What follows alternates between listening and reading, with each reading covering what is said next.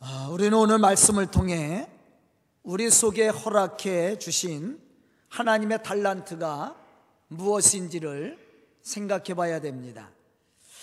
그리고 하나님이 어떻게 우리의 재능을 사용하실지 기대하는 마음으로 우리가 순종하는 그러한 믿음을 또 가질 수 있어야 되는 것이지요. 하나님은 우리에게 무한한 가능성을 주었습니다. 그런데 문제는 우리가 받은 달란트가 무엇인지 알아야 한다는 것입니다. 하나님이 우리에게 아무리 멋지고 훌륭한 능력을 주셨다 할지라도 우리가 그것을 발견하지 못하고 그 재능을 쓰임받지 못한다면 그 재능은 우리에게 아무런 유익도 능력이 될 수 없게 된다는 것입니다. 디모데전서 4장 14절로부터 15절에 보면 바울은 디모데에게 이렇게 권면하고 있습니다. 내 속에 있는 은사, 곧 장로의 외에서 안수받을 때에 예언을 통해서 받은 것을 가볍게 여기지 말며 이 모든 일에 전심전력하여 너의 성숙함을 모든 사람들에게 나타나게 하라. 여기서 디모데 속에 있는 은사와 또 장로에 의해서 안수받을 때 예언을 통해서 받은 것이 무엇입니까? 그것은 디모데는 예수 그리스도 안에서 얻게 된 구원의 은혜가 있었던 사람이었습니다. 그러한 믿음을 가지고 살았던 사람이었습니다. 뿐만 아니라 그는 장로에 의해서 안수를 받을 때 하나님의 말씀에 의거해 권면의 말씀을 들었을 겁니다. 바로 이와 같은 말씀을 가볍게 여기지 말고 받은 바 은사와 말씀을 기억하고 그 받은 바 은사와 말씀을 이루어가는 그러한 믿음의 사람으로 전심 전력하라는 거예요. 우리도 오늘 말씀을 듣습니다. 예배를 통해서 하나님께 영광을 돌리고 또한 강단을 통해서 선포되어지는 말씀을 우리가 듣습니다. 또 여러분들 가정에서도 성경을 얼마나 많이 읽습니까? 우리 성도들 작년에도 성경을 많이 읽었는데요. 그 들은 말씀, 우리가 본 말씀, 그 말씀을 가볍게 여기지 말라는 거예요. 한 귀로 듣고 한 귀로 흘려버리지 말라는 겁니다. 그 말씀을 마음판에 새기고 그 말씀이 이루어지기를 위해서 전심 전력하라는 겁니다. 그래야 우리가 하나님의 살아계심을 체험하고 하나님의 역사하심을 체험하고 하나님의 축복하심을 체험할 거 아닙니까?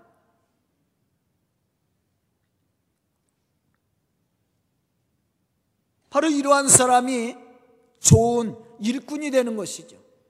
바로 이러한 사람이 하나님의 뜻을 이루어가는 믿음의 사람이 될 수가 있게 되는 겁니다. 그래서 바울은 디모데에게 내가 은사로 받은 것, 내가 장로에 의해서 안수 받을 때 들었던 그 말씀, 그걸 내가 가볍게 여기지 말고 그것을 내 마음판에 새기고 그것이 이루어지기 위해서 전심 전력하라고 부탁했던 겁니다. 우리도 예배를 통해 선포되어지는 하나님의 말씀을 듣거나 보게 됩니다. 이때 우리는 하나님의 말씀을 소리 여겨서는 안 됩니다. 그 말씀이 내게 주시는 하나님의 말씀임을 기억하고 그 말씀을 따라 순종하는 믿음의 사람으로 전심을 다해야 된다는 것이죠. 이때 우리는 우리 속에 역사하시는 하나님의 능력을 체험하고 축복하시는 은혜를 체험할 수 있게 되는 겁니다. 모세를 대신해서 여호수아를 이스라엘의 지도자로 세웠습니다. 그리고 나서 하나님이 여호수에게 주신 말씀이 뭡니까? 내가 모세에게 준 율례와 법도를 다 지켜 행하라. 그리하면 네가 어디를 가든지 내가 너와 함께 하리라. 우리가 하나님의 말씀을 지켜 행할 때, 하나님의 말씀을 따라 순종함으로 그 일을 이루고자 할 때, 하나님이 우리 속에 함께 하시고 우리 속에 역사하시고 하나님의 축복하심을 체험하게 된다라는 거예요. 우리가 말씀대로 살지도 않는데 하나님의 역사를 하나님의 축복하심을 기대할 수 있겠습니까? 말씀을 믿지 않는 자가 말씀을 통해서 역사하시는 하나님의 축복하심을 기대하는 믿음을 가지고 나올 수 있겠느냐는 거죠. 그럼 우리가 이러한 하나님의 은혜 속에 맡겨진 사명을 감당하려면 어떻게 해야 됩니까? 첫째로 하나님의 뜻을 아는 지혜로 충만하기 위해서 기도해야 됩니다. 가만 가장 기본적인 신앙에 우리를 향한 하나님의 뜻을 아는 지혜를 얻기 위해서 기도해야 된다라는 거예요. 우리가 우리를 향하신 하나님의 뜻을 알지도 못하면서 어떻게 하나님의 일을 감당합니까? 하나님의 역사를 이루어갈 수 있겠습니까?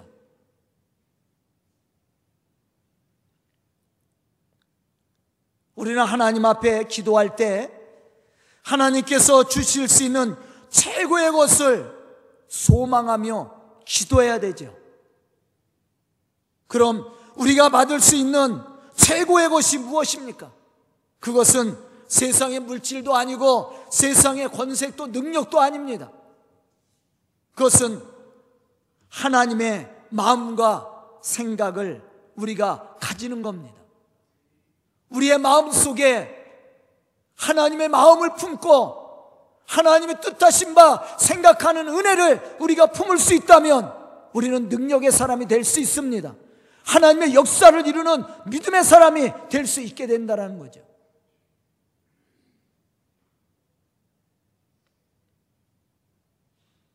본문 9절로부터 12절에 보면 바울은 이렇게 고백하고 있습니다.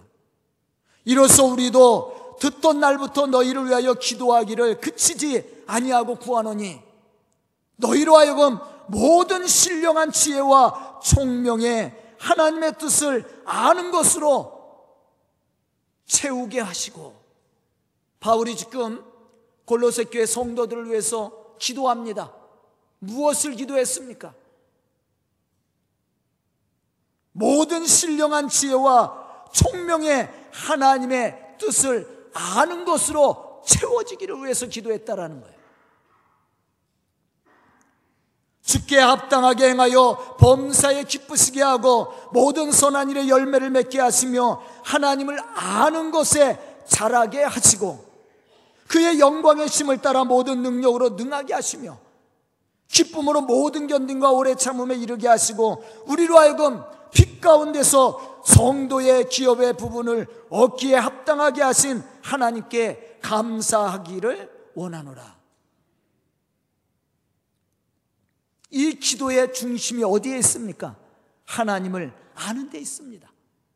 하나님을 아는 것으로 채워지고 하나님을 아는 지혜까지 자라기를 위해서 바울이 기도했다라는 거예요. 왜?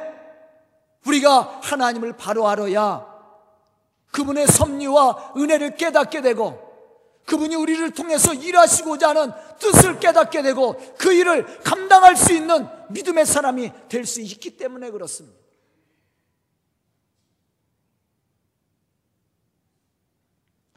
신시아 실드는 자신의 져서 기도하는 여성대기에 여성대기에서 사무엘 스톰스가 바울의 기도문에 대해 쓴 글을 인용해서 쓴 글을 쓴 글이 있습니다. 그 글에 보면 이런 기도문이 있어요. 사도 바울은 골로새인들이 어려움을 당하지 않도록 기도하지 않았다. 영적으로 뜨거운 상태에 있던 그들이 재물의 복을 더욱 많이 받도록 기도하지 않았다. 그런 질병에 대해 거론하지도 않았으며 치유는 물론 더 나은 직업을 갖게 해 주십사 기도하지도 않았다. 대부분 사람들이 기도를 요청할 때 언급하는 제목들을 아래지도 않았을 것이다. 이러한 기도 제목들이 나쁘다는 것이 아니다. 다만 사도 바울처럼 영적인 지혜, 분별력, 더 큰 가치를 개발하는 것이 중요하다고 말하고 싶은 것이다.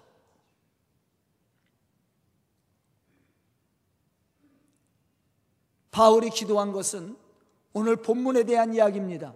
바울이 골로새 교인들을 향해서 기도한 것은 어려움을 당하지 않도록 그들이 영적으로 뜨거운 신앙을 가졌으니까 재물의 축복을 받도록 질병에서 고침을 받도록 더 나은 직업 그들이 기도하는 모든 제목들을 이루어 주기를 위해서 기도하지 않았다라는 거예요. 바울이 기도한 것은 하나님을 아는 지혜와 분별력 또 하나님이 우리 속에 역사하시는 가장 큰 가치가 무엇인지 그것을 알도록 기도했다라는 것이죠. 중요한 부분입니다. 우리를 향하신 하나님의 뜻을 우리가 이해하고 깨달을 수만 있다면 우리는 충분히 하나님의 역사, 하나님의 축복하시는 은혜를 체험할 수 있습니다. 우리의 삶의 이러한 문제는 다 해결받을 수 있다고 바울은 생각했기 때문이었습니다.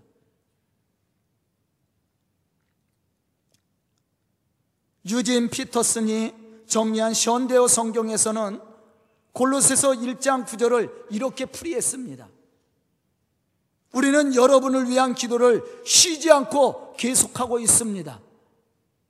하나님께서 여러분에게 지혜의 마음을 주시며 여러분의 영이 하나님의 뜻에 맞게 조율되며 하나님의 역사가 어떻게 이루어지는지 분명히 이해할 수 있도록 기도하고 있습니다. 오늘 본문에 대한 해석입니다. 바울이 골로새 교회를 위해서 어떠한 기도를 드렸는지 그것을 우리에게 분명히 가르쳐 주고 있습니다. 나는 여러분들을 위해서 늘 기도하고 있습니다. 하나님께서 여러분들의 여러분들에게 지혜의 마음을 주사 여러분의 영이 하나님의 뜻에 조율되며 하나님의 역사가 어떻게 이루어진지 분명히 이해할 수 있도록 나는 여러분들을 위해서 기도하고 있다라는 거예요. 이것이 바울이 골로새 교회를 위해 기도입니다. 우리가 하나님 앞에 구하여야 할 기도 제목이기도 합니다.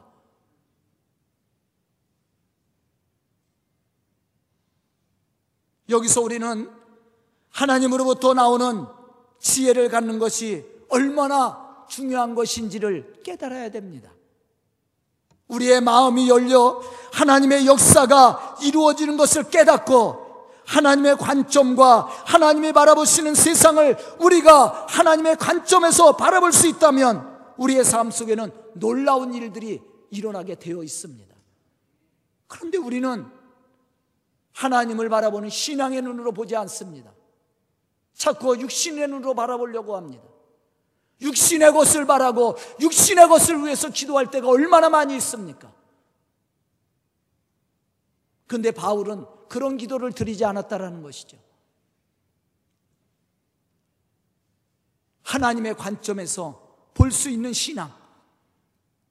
우리 속에 역사하시는 하나님을 이해하고 그분의 마음이 우리 마음 속에 있어서 그분이 이루고자 하는 뜻을 함께 이루어갈 수 있는 믿음의 지혜를 달라고 바울이 기도했다라는 거예요. 만약에 우리가 하나님을 이해하고 우리 속에 역사하시는 하나님을 바라볼 수 있다면 우리의 삶도 놀라운 역사가 일어나게 될 겁니다. 저는 오늘 말씀을 듣는 우리 성도들이 이러한 믿음의 사람들이 되어서 하나님을 아는 것으로 끝나는 것이 아니라 하나님의 마음과 생각을 품고 세상을 바라보고 세상을 사랑하고 세상을 이해하고 세상을 축복할 수 있는 그런 믿음의 성도들이 다 될 수 있기를 주님의 이름으로 축원합니다. 두 번째는 하나님의 뜻을 따라 행하는 믿음의 사람이 될 수 있도록 기도해야 됩니다. 아는 것으로 끝나는 것이 아닙니다. 이제는 우리가 아는 것을 실천해야 됩니다. 그 사람이 참으로 믿음의 사람이죠.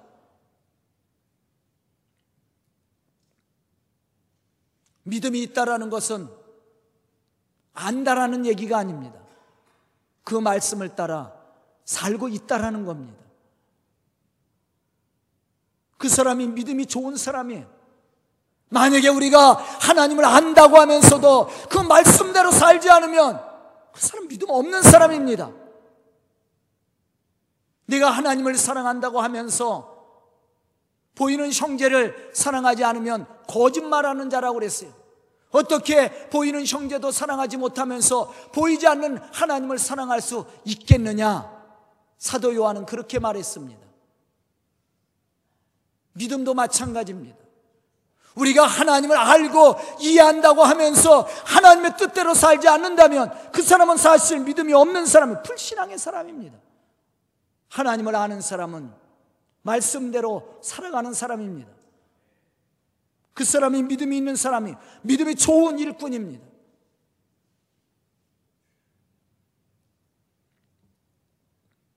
본문 10절에 보면 주께 합당하게 행하며 범사에 기쁘시게 하고 모든 선한 일에 열매를 맺게 하시며 하나님을 아는 것에 자라게 하라고 말씀하고 있습니다.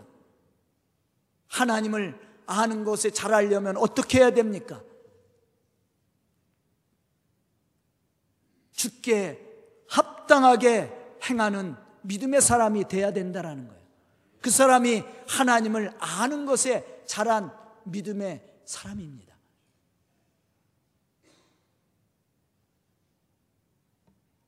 여기서 합당하게라는 말이 있습니다. 이 말은 칭찬받을 만하게 당연히 보답할 만하게 경건하게 이런 뜻을 가지고 있어요. 또 행한다라는 말은 바울이 즐겨 쓰던 말로 우리의 일반적인 삶의 모습과 영적인 모든 삶의 모습을 포함하고 있습니다. 그러므로 죽게 합당하게 행하여라는 말은 우리의 전 삶을 통해서 즉 육신의 삶과 영적인 삶 모든 것을 통해서 하나님 앞에 칭찬받을 만한 그러한 신앙의 모습을 가져야 된다라는 거예요. 그 사람이 하나님을 아는 사람입니다. 그 사람이 하나님을 기쁘시게 하는 사람이야. 우리가 하나님을 안다고 하면서 말씀을 지켜 행하지 않고 하나님의 마음을 아프게 한다면 그 사람은 진정 하나님을 아는 사람입니까? 만약에 우리 성도들이 아유 목사님의 목회 계획을 우리가 충분히 이해하고 알고 있지요. 그러면서 불순종하면 그 사람이 진짜 내 목회 계획을 알고 그 뜻에 합당하게 행하는 사람입니까? 그렇지 않아요. 하나님을 안다라는 것은 우리가 하나님을 믿는다라는 것은 바로 하나님의 뜻을 따라 살아가는 것을 의미합니다. 그 사람이 하나님을 아는 것에 잘한 사람이에요. 다시 말하면 하나님 앞에 칭찬받을 만한 믿음의 사람이 되는 겁니다. 그 사람이 하나님을 진정으로 아는 사람이고 또한 믿음의 성숙함을 이룬 사람입니다. 그 사람의 좋은 하나님의 일꾼이 되어서 하나님의 거룩한 일들을 감당해 나가는 믿음의 사람들이 되는 겁니다. 빌립보서 1장 27절로부터 28절에 보면 바울은 빌립보 교회를 향해서 이렇게 권면하고 있습니다. 오직 너희는 그리스의 복음에 합당하게 생활하라. 이는 내가 너희에게 가보나 떠나 있으나 너희가 한 마음으로 서서 한 뜻으로 복음의 신앙을 위하여 협력하는 것과 무슨 일에든지 대적하는 자들 때문에 두려워하지 않은 아니하는 이 일을 듣고자 함이라. 이것이 너희에게는 멸망의 증거요. 이것은 그들에게는 멸망의 증거요. 너희에게는 구원의 증거니 이는 하나님께로부터 난 것이니라. 또 예배소서 4장 1절에 보면 예배소 교회를 향한 바울의 권면이 있습니다. 그러므로 주 안에서 갇힌 자 된 갇힌 내가 너희를 권하노니 너희가 부르심을 받은 일에 합당하게 행하라. 이 두 말씀을 한마디로 요약하면 그리스도인답게 살라는 겁니다. 다시 말하면 그리스도인으로서 합당한 책임과 의무를 다하는 삶을 통해서 하나님을 기쁘시게 하라는 거예요. 뿐만 아니라 세상 사람들에게 그리스도의 향기를 나타내서 복음의 열매를 맺어가라는 겁니다. 왜냐하면 우리가 이러한 삶을 통해 열매를 맺지 못한다면 복음을 훼손하고 또한 회방하는 대적자들에 대한 두려움을 이길 수 없고 또한 그들을 변화시킬 수 없는 그러한 불신앙의 사람이 되기 때문이라는 것이죠. 우리가 우리를 대적하는 자들의 비방과 회방과 핍박을 이기며 또한 그들의 삶을 변화시켜서 그들을 구원의 길로 인도하기 위해서는 우리가 하나님을 섬기는 자로 그리스도인다운 삶 하나님 앞에 부끄럽게 없는 삶 하나님 앞에 칭찬받을 만한 그러한 믿음의 삶을 살아야 된다라는 거예요. 바로 그 사람이 하나님을 아는 사람이고 하나님의 뜻을 이루는 믿음의 사람입니다. 저는 오늘 말씀을 듣는 우리 성도들이 이렇게 하나님을 아는 지혜까지 자라고 또 하나님을 아는 은혜로 충만할 수 있기를 주님의 이름으로 축원합니다. 세 번째, 하나님이 쓰시는 최고의 일꾼이 될 수 있도록 기도해야 됩니다. 성경 속에 보면은 많은 믿음의 영웅들이 있습니다. 그런데 그들이 처음부터 영웅은 아니었습니다. 그냥 평범한 사람들이었습니다. 어쩌면 평범 이하의 사람이 있을 수도 있습니다. 그 사회에서 알아주지 않았던 소외된 계층의 사람이셨습니다. 그런데 그들이 하나님의 손에 붙들림을 받았을 때 놀라운 일들을 이루는 믿음의 사람이 되었다라는 거예요. 모세도 마찬가지죠. 모세기 모세가 애굽의 왕자로서 능력 있을 때 하나님이 그를 사용하지 않았습니다. 그냥 미디안 광야에서 양을 치는 목자로서 세상 사람들의 기억 속에서 사라진 모세. 그냥 평범하게 양이나 치고 하루하루를 살아갈 때 하나님이 그를 불러서 사용했다라는 거예요.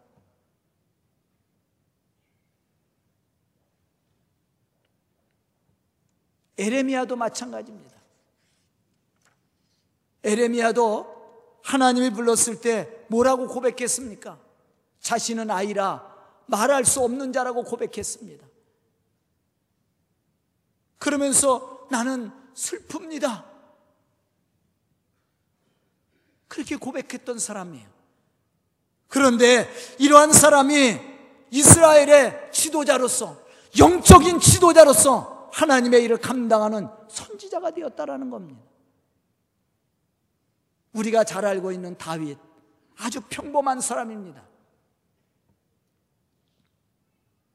그가 이스라엘의 왕으로 기름 부음을 받기 전에는 무명의 사람이었습니다. 이름조차도 거론되지 않았던 사람이었습니다. 그냥 들에서 양이나 치는 목동이었습니다. 어린 소년이었습니다. 그런데 그가 이스라엘 왕으로서 최고의 영광을 누렸습니다. 하나님의 사랑을 독차지하는 믿음의 사람이 되었습니다. 우리가 믿음에 대해서 얘기할 때 우리는 서슴없이 다윗을 이야기합니다. 왜 그렇습니까? 그가 하나님의 손에 붙들림을 받고 쓰임을 받았기 때문이었습니다. 자신의 연약함을 고백하면서도 하나님 앞에 최고의 일꾼으로 쓰임 받기를 기도했던 사람이었습니다. 그런데 놀라운 것은 하나님이 그를 들어서 최고의 왕을 만들었다라는 거예요. 우리도 그저 평범한 사람들입니다. 그러나 지금 우리가 기도해야 될 것은 하나님의 손에 붙들림을 받고 또는 하나님 앞에 쓰임 받는 최고의 일꾼이 될 수 있도록 기도해야 된다라는 겁니다. 왜냐하면 우리가 하나님의 손에 붙들림을 받고 하나님의 쓰시는 일꾼이 된다면 우리가 생각할 수 없는 놀라운 일들이 우리의 삶을 통해서 일어나게 될 겁니다. 우리가 상상하지 못하는 일들을 하나님이 이루실 것을 저는 믿습니다. 그러한 기대를 가지고 저는 우리 성도들을 교육합니다. 저는 우리 교회 학교 아이들 오늘 저녁에 수료 예배를 드립니다. 그 아이들을 바라볼 때마다 마음이 들뜰 때가 많이 있어요. 하나님이 이 아이들을 어떻게 사용하실까 기대가 되죠. 제가 하나님 앞에 무릎 꿇을 때마다 그런 기도를 드립니다. 하나님, 이 아이들을 최고의 사람을 만들어 주십시오. 하나님의 일꾼으로도 최고의 사람이 되고 이 나라와 민족과 세계를 위해서도 최고의 사람으로 하나님이 붙들어 주셔서 쓰임 받게 해달라고 기도합니다. 하나님이 들어 쓰시면 놀라운 일이 생깁니다. 바울이 고백한 것처럼 내게 능력 주시는 자 안에서 내가 모든 것을 할 수 있느니라. 내가 하는 게 아닙니다. 내 속에 역사하시는 하나님이 하시는 겁니다. 하나님이 하시면 못할 일이 없다라는 거예요. 제가 항상 이야기하죠. 제가 이렇게 강단에서 설교하는 거 기적이라고. 상상도 못했던 일입니다. 제 삶에 있어서 가장 싫은 일이 뭔지 알아요? 지금 이런 일입니다. 대중 앞에 서서 말하는 것. 참, 이거는 죽기보다도 싫은 것이었어요. 그런데 평생 그렇게 살도록 하나님이 만들었습니다. 제가 목회한 지 26년이 됐습니다. 제가 아이들을 가르치고 교육한 지가 제가 80년, 1980년서부터 시작했으니까 35년이 됐습니다. 처음 이 교회 개척하고 교인도 없었죠. 우리 집사람과 우리 딸내미 놓고 두 살배기 딸내미 놓고 설교를 합니다. 한 번도 걸은 적이 없어요. 한 번도 설교를 소홀히 한 적이 없습니다. 지금도 마찬가지예요. 제가 그러잖아요. 밤새도록 설교 준비했다고. 설교가 얼마나 힘들은지 처음에는. 그래서 지금은 요령이 생겼습니다. 그래서 설교 준비하는데 한 10시간, 한 12시간 정도 사용해요. 그때는요, 10시간, 12시간이 아닙니다. 일주일 내내 설교 준비해도 시간이 모자라는 거야. 잠을 쪼갤 수밖에. 우리 집사람이 잠 좀 자자고. 왜냐하면 그때는 방이 하나밖에 없었으니까.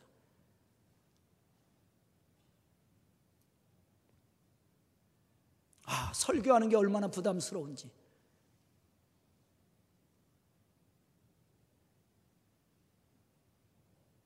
그런데 벌써 26년을 해왔습니다. 저는 기적이라고 생각해요. 보잘 것 없는 사람, 말 못하는 사람을 들어서 설교자가 되게 만드는 것. 하나님이 하시는 일이죠. 성경 속에 있는 믿음의 영웅들도 마찬가지입니다. 평범했던 사람들이에요. 그 당시에 소외된 계층들이었습니다. 예수님의 제자들도 마찬가지입니다. 유능하고 능력 있는 사람들 부른 거 아니에요. 갈릴리 어부입니다. 그 당시에 소외된 계층입니다. 그들을 불러서 놀라운 하나님의 일을 감당하는 사도를 만들었습니다. 얼마나 큰 역사를 이루었습니까? 베드로가 한번 설교할 때 3천 명, 5천 명씩 회개하고 돌아왔어요. 예수님도 하지 못한 일입니다. 물론 예수님 때 5천 명을 먹인 일은 있어요. 그러나 회개하고 돌아왔다라는 그러한 기록은 없습니다. 하나님 앞에 붙들림을 받고 쓰임을 받을 때 놀라운 역사들이 이룹니다. 하나님의 최고의 일꾼으로 쓰임 받기를 강구할 때 하나님이 쓰시면 이런 역사들이 일어나게 된다라는 것이죠. 저는 오늘 말씀을 듣는 우리 성도들이 하나님을 아는 지혜를 가진 믿음의 사람들이 될 뿐만 아니라 하나님의 말씀을 따라 순종하는 사람들이 되고 최고의 일꾼들이 되어서 하나님의 거룩한 일들을 감당해 나가는 그러한 믿음의 사람들이 다 될 수 있기를 주님의 이름으로 축원합니다. 기도드리겠습니다. 은혜로우신 아버지 하나님 감사와 찬송을 드립니다. 이렇게 귀한 시간을 허락하여 주시고 주의 말씀과 능력 가운데 거할 수 있도록 축복하여 주시니 감사합니다. 이 시간 깨어서 기도하는 우리 성도들 믿음의 사람들로 세워주시며 하나님을 아는 지혜로운 믿음의 사람들 하나님 앞에 붙들림을 받아 쓰임을 받는 믿음의 일꾼들이 될 수 있도록 축복하여 주시옵소서 우리 성도들을 통해 또 우리 자녀들을 통해 일하시고자 하는 하나님 세워주시옵소서. 또한 쓰임받게 하여 주시옵소서. 하나님 앞에 붙들림을 받아 주의 최고의 일꾼으로 쓰임을 받을 수 있도록 축복하여 주시옵소서. 그래 우리 성도들을 통해 이 교회가 부흥케 해주시고 하나님의 놀라운 역사들을 이룰 수 있는 믿음과 지혜와 능력을 더하여 주시옵소서. 예수님의 이름 받들어 축복하며 기도드리옵나이다. 아멘.